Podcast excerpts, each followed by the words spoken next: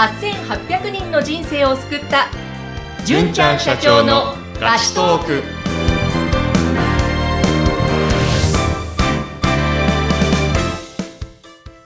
こんにちは。ピーチ株式会社の尾崎です。こんにちはナビゲーターの山口智子ですえこの番組では皆様からのご質問、ご相談に純ちゃんが答えていっておりますが、ゲストの方もこれまでたくさんお越しいただきました。はい。そしてですね、以前、純ちゃんの元上司の加藤さんに来ていただいた時も、またこれお話が、あの、まあ、お話もお上手で面白かったんですが、内容がやっぱり濃くて、うん。ご自身が成長するためにうん。いろんな努力をしてきた。特に私は印象的だったのが、いかにアウトプットをするか。ご自身がメモでね、うん確か今日俺はアウトプットしたのかっていうのをちゃんと文言を貼って、それを見ながら毎日アウトプットを心がけたっていうお話がすごく印象的だったんですけども。あの、あの回勉強になりましたよね。はい、とても勉強になりました。うん。なんかこの、自分が会社で仕事をする中でうん。成長するために努力する。純ちゃんご自身の体験では、またうん。周りの方も含めてですね、ご覧になられてきて、どんなこと感じていらっしゃいますか、ああ、なるほど。ありがとうございます。僕が、当時ですね、加藤さんとお会いした頃が、まあ、新卒だったんですけども、まあ、その時どんなことをやったのかっていうのをお話と、はい。えっと、まあ、たくさんのキャリアの相談とか、仕事でうまくいくためにどうしたらいいかっていう相談を受けているので、まあ、その中でうまくいってる人たちがどういうことをやってるのかっていうお話をうん、まあ、していけたらなとぜ思いますひお。願いします。はい。僕、新卒1年目で、まあ、もともと情報系の大学ではなかったので、しかも大学院卒だったので、同期がみんな年2個ぐらい下の人が多かったんですね。で、すごい優秀な人たちが多くて、まあ、情報系の大学卒業していたっていうこともあってですね。うんなので、僕の最初は、早く追いついて、早く結果出したい。早く出世するために、とにかく頑張りたいっていう思いがすごい強くてですね。はい。まあ、とにかく頑張ったわけです。で、その時に何をやったかっていうと、まあ、何をすればいいのか分かんなかったんで、これがいいのかどうかっていうのは、それぞれちゃんと検証した方がいいと思うんですけども、僕は当時ですね、えっと IT の、えー資格をたくさん取りました。うんえー国家資格を含む6個ぐらいですかね。1年間で取りまして、まあ、研修はもちろん、会社の研修もちろん一生懸命頑張るんですけども、うん。まあ、それ以外の時間はだいたいすぐ家帰って、資格の勉強して、土日もですね、まあそういうことやってました。あとは、ネットワークとかサーバーの知識をつけようと思って、当時ヤフオクでですね、シスコっていう会社のルーターを、これ結構高い、高い、めっちゃ高いんですよ。あの、個人で買うようなものじゃないんですけども、え。大学時代乗っていたバイクを売ってですね、あの、そのルーターを買って、高ーみたいな、すんごいボロボロになるのがめっちゃ高いみたいな感じですね。ーセットで買って、あと、秋葉原行って、あの、サーバー買ってきてですねうん。で、その、まあ、ネットワークの機機械と、えっ、と、サーバーつないで、あの、勉強ししてたんですよ。はい。あとは、新卒研修でうん、最後のプレゼンテーションあったんですけども、それもですね、とにかく気合入ってたので、2週間ぐらいから毎朝7時に出勤してはい、会議室にこもって、プレゼンテーションの練習をですね、2時間やってから業務に入ったりとか、うん、振り返ってみると、うまあ、とにかく大量に時間かけたっていうのがあります。うんいはい。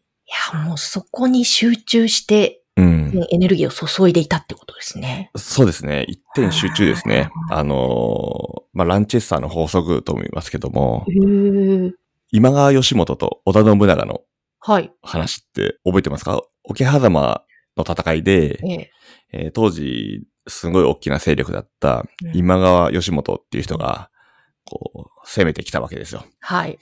で、織田家の軍勢はですね、人数が多くなかったので、うんどうやったら勝てるかっていうことですね。まあ、それで、桶狭間の戦いが始まったんですけども、はい。桶狭間の戦いの時に何が起こったかっていうと、うん織田家の勢力をですね、今川家の本体のところに集中させて、うん。そこだけに一点突破して、まあ、勝ったっていうようなうんお話なんですね。はい。うん。まあ、要は、限りある資源を一箇所に全部集中させるっていうのはとても大事なことだとういうのが、まあ、その、の話の、まあ、教訓なのか、まあえ、そういう話を聞いていたので、ちょっと、頑張ろうと思ってやったということですね。こうなんか、この会社うんで会社員として働いていて、うん。もう例えば早く出世したい、結果を出したい、うん給料を上げたいって思ってる人はおそらくたくさんいらっしゃると思うんですけども、うんでもなんでその現実にならないんだろうみたいなうんことをおっしゃってる方も多いと思うんですね。はい。そこは蓋を開けてみると、一点集中してないんじゃないかというケースが。それが一個あると思います。ああとは、大量に時間を使ってるかどうかっていうのがあって、うん。当時、まあ今でもたまに思うことがあるんですけどもうん、金曜日とかになんか社内の会議があってうん、で、月曜日にまた同じようなテーマで社内の会議があったとするじゃないですか。はい。そうした時に、えっと、まあ営業日的には1日しか経ってないんですよね。うん。なので、まあ昨日考えたことで今日の会議みたいな感じでいいんですけども、僕は土日もめちゃめちゃ会社の仕事というか自己研鑽というか考える時間たくさん、勉強する時間たくさんインプットに使っていたので、だから金曜日に出てきた会議でのアイアイデアとか議題が月曜日にはたくさん、一応もう自分の中の仮説とか、うん。うん。すぐたくさんあったんですよ。ええうん、こういう風にやったらいいんじゃないかなとか、ああいう風にやったらいいんじゃないかなみたいなのがあってですね。そうすると、僕は土日一生懸命勉強、インプットしてたんでいいんですけど、まあそうじゃない人たちは、なんなんていうんですかね、うん昨日の今日みたいな話をしてるわけですよ。はい、はい。うんで僕はすると、おっそって思っててですね、まだそ、まだそんな話をしてんのかみたいな感じだったんですね。うわ、これは大きな差が生まれますよね、そこで。そうですよね。丸二日しかも余計なミーティングが入らずに、全部自分の成長のために費やせるんで、うん。えうん、全然、まあ違うんじゃないかなっていうのはありますえね。すごい。え、はい。なんて言うんでしょう。こう、休日だからうん。遊んでいろんなこと、仕事のことは忘れたいなとか、うん。ってしまうんじゃないかと考えるんですが、そそういうことじゃ、もうその時は集中だっていうので、そうですね多く。はどうしてたんですか？あ、これはね、別にどっちが正しいとか、うんうんどっちが正解とか、そういう話ではなくって、あの、早くたくさん、早く短期間で成長したい人は、うん。たくさん集中して時間をかけた方がいいっていう話なんですね。あ、そうかそうかそうか。そうです、そうです。まあ、どっちがいいとか、どっちが悪いとかじゃないんですよ。うんその人の、えーっと、どういうふうになっていきたいのかっていう目的に対して効果的な手段を選ぶ。はい。で、まあ、急成長して認められるようになりたいとか、短期間で成長したいっていう方は、うん。短期間に時間詰め込むっていうのが、あの、やっぱすごい大事かなと思いますし。大切ですね。今いろいろ、こう、営業コンサルやって、まあ、いろいろアドバイスもらっている人がいるんですけども、はい。その方もですね、元 MR だったかな？あの、仕事をしてるときにですね、土日何やってるんですか？って聞いたら、昔、うん。やっぱ、お客さんの分析ずっとしてて、で、うん。競合分析してて、で、そこのお医者さんが、うん。ドクターが何が、どういうものが好きなのかっていうのをずっと分析ししてたりとか、うんうん。あと、隙間の時間があれば、その病院に通って、うん。そこの患者さんたちが何考えてるのかっていうのを、なんか言ってメモしてっていうのをやってたって言ったりとか、うん。うん。あとは、まあ、知り合いの、うん。えっと、銀行の B2C 向けの個人向けの営業の方がですね、まあ、毎朝もう新聞読むのはもちろんのこと、お客さんが何が好きなのかっていうのをメモに書き出して、で、その人がどういうことをやったら喜ぶのかっていうのを、あの、事業、会社が始まる前に、業務始まる前にみんな書き出して、うんで、あの、なんかその人にカスタマイズした記事を作ってですね、ほ訪問の準備をしているとか、そういうのもなんかず土日もずっとやっていると。ええ。うん。まあ、そりゃそうですね。そりゃ結果出しますよねって感じですよね。いやなんか今お話伺いながら、ちょっと若かりし頃を思い出しまして、ほう。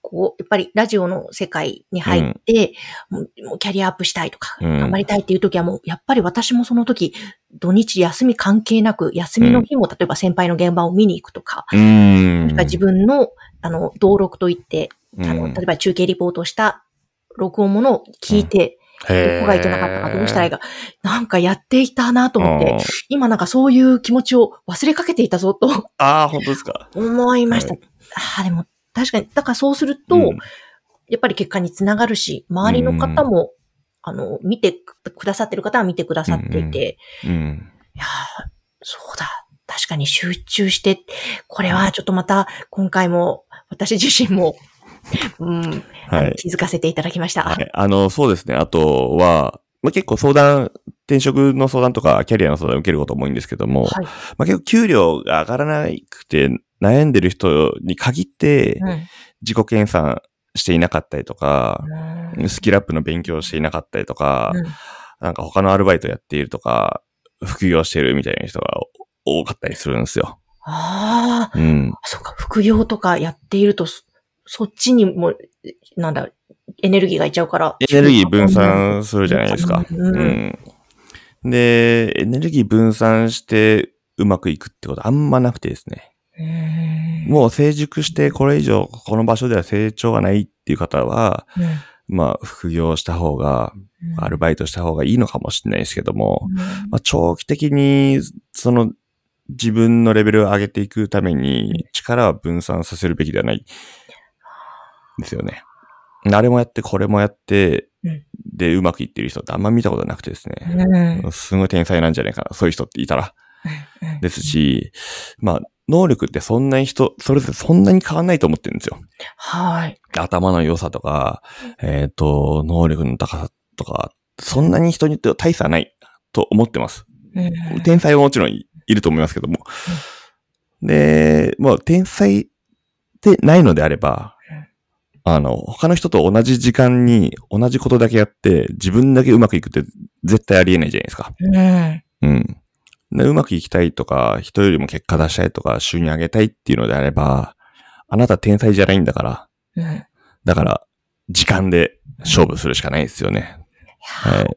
そうですはね。い、20代、30代は、まあ、30代の後半とかどうなのかちょっとわかんないですけども、人によって違うと思いますけども、早く成長したいのであれば、まあ、一点集中で、一個のことに集中して、時間を大量に投下するってことは、うんとても大事なのかなと思いますねうん。本当だ、もう、限りある時間、一点集中で大量行動をしていく。うん。確かにそうしたら、早く急成長できますよね。そうですね。うん。